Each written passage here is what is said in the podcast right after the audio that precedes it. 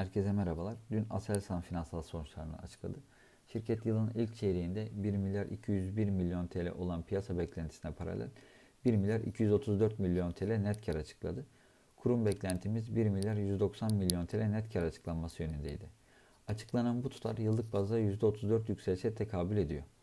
Güçlü operasyonel sonuçlara ek olarak kur farkı nedeniyle elde edilen sekiz yüz doksan yedi milyon T L'lik diğer gelir kalemi net karın ilk çeyrekte yüksek açıklamasında önemli bir rol oynadı. Öte yandan FAVÖK yedi yüz altmış bir milyon T L seviyesinde gerçekleşti ve yedi yüz kırk dört milyon T L olan piyasa beklentisinin hafif üzerinde sonuçlandı.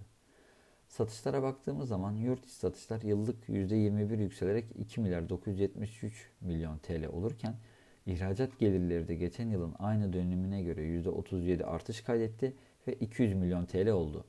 Böylelikle yılın ilk çeyreğinde Aselsan cirosunu yıllık yüzde yirmi iki arttırarak üç milyar yüz yetmiş üç milyon T L seviyesine yükseltti. Piyasa beklentisi üç milyar yüz elli yedi milyon T L ve kurum beklentimiz üç milyar yüz elli milyon T L açıklanması yönündeydi.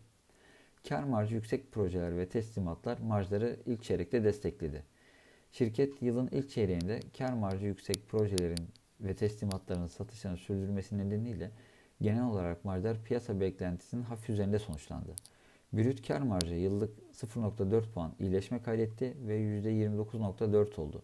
Ancak yıllık bazda yüzde yüz elli oranda artan pazarlama ve satış giderleri neticesinde operasyonel giderler bölü satışlar rasyosu yüzde sekiz nokta dört mertebesinde gerçekleşti. Hatırlatmak gerekirse bu oran bir önceki çeyrekte yüzde dört nokta üç ve bir önceki yılın aynı döneminde yüzde yedi nokta altı seviyesindeydi. Böylelikle FAVÖK marjı yüzde yirmi üç nokta altı olan piyasa beklentisinin dört yüz baz puan üzerinde yüzde yirmi dört olarak açıklandı. Ticari borçlardaki azalma nakit akışını ilk çeyrekte baskıladı. Aselsan'ın ticari borçlarında sürpriz bir şekilde bir milyar T L'lik azalma meydana geldi ve üç nokta iki milyar T L seviyesine geriledi.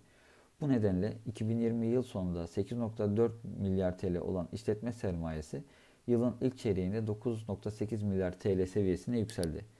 İşletme sermayesi bölü satışlar rasyosuna baktığımız zaman çeyreksel bazda yedi, yıllık bazda on altı puan artış kaydedip yüzde elli dokuz seviyesine yükseldiğini görüyoruz. Bu bilgiler ışığında yılın ilk çeyreğinde bir milyar T L'nin üzerinde bir nakit çıkışı meydana geldiğini hesaplıyoruz ve iki bin yirmi yıl sonu itibariyle iki yüz dokuz milyon T L olan net nakit pozisyonunun bir milyar yetmiş iki milyon T L net borç seviyesine dönüştüğünü görüyoruz. Net borç bölü FAVÖK rasyosu sıfır nokta üç çarpan oldu. İlk çeyrekte yüz on dört milyon dolar tutarında yeni sözleşmeler kazanıldığını görüyoruz. Ee, Aselsan yılın ilk çeyreğinde yüz on dört milyon dolar tutarında yeni sözleşmeler kazanarak toplam bakiye sipariş tutarının dokuz milyar dolar seviyesine yükseltti. Hatırlatmak gerekirse geçen yılın son çeyreğinde toplam bakiye sipariş tutarı dokuz buçuk milyar dolar seviyesindeydi. Şirket iki bin yirmi bir beklentilerinde de herhangi bir değişikliğe gitmedi ve yıllık bazda yüzde kırk elli bandında bir ciro büyümesi, yirmi yirmi iki bandında FAVÖK marjı ve iki milyar T L'lik yatırım harcaması hedeflerini korudu. Bilançodaki zayıflığa rağmen Aselsan için endeks üstü getirimizi ve yirmi iki buçuk lira hedef fiyatımızı koruyoruz.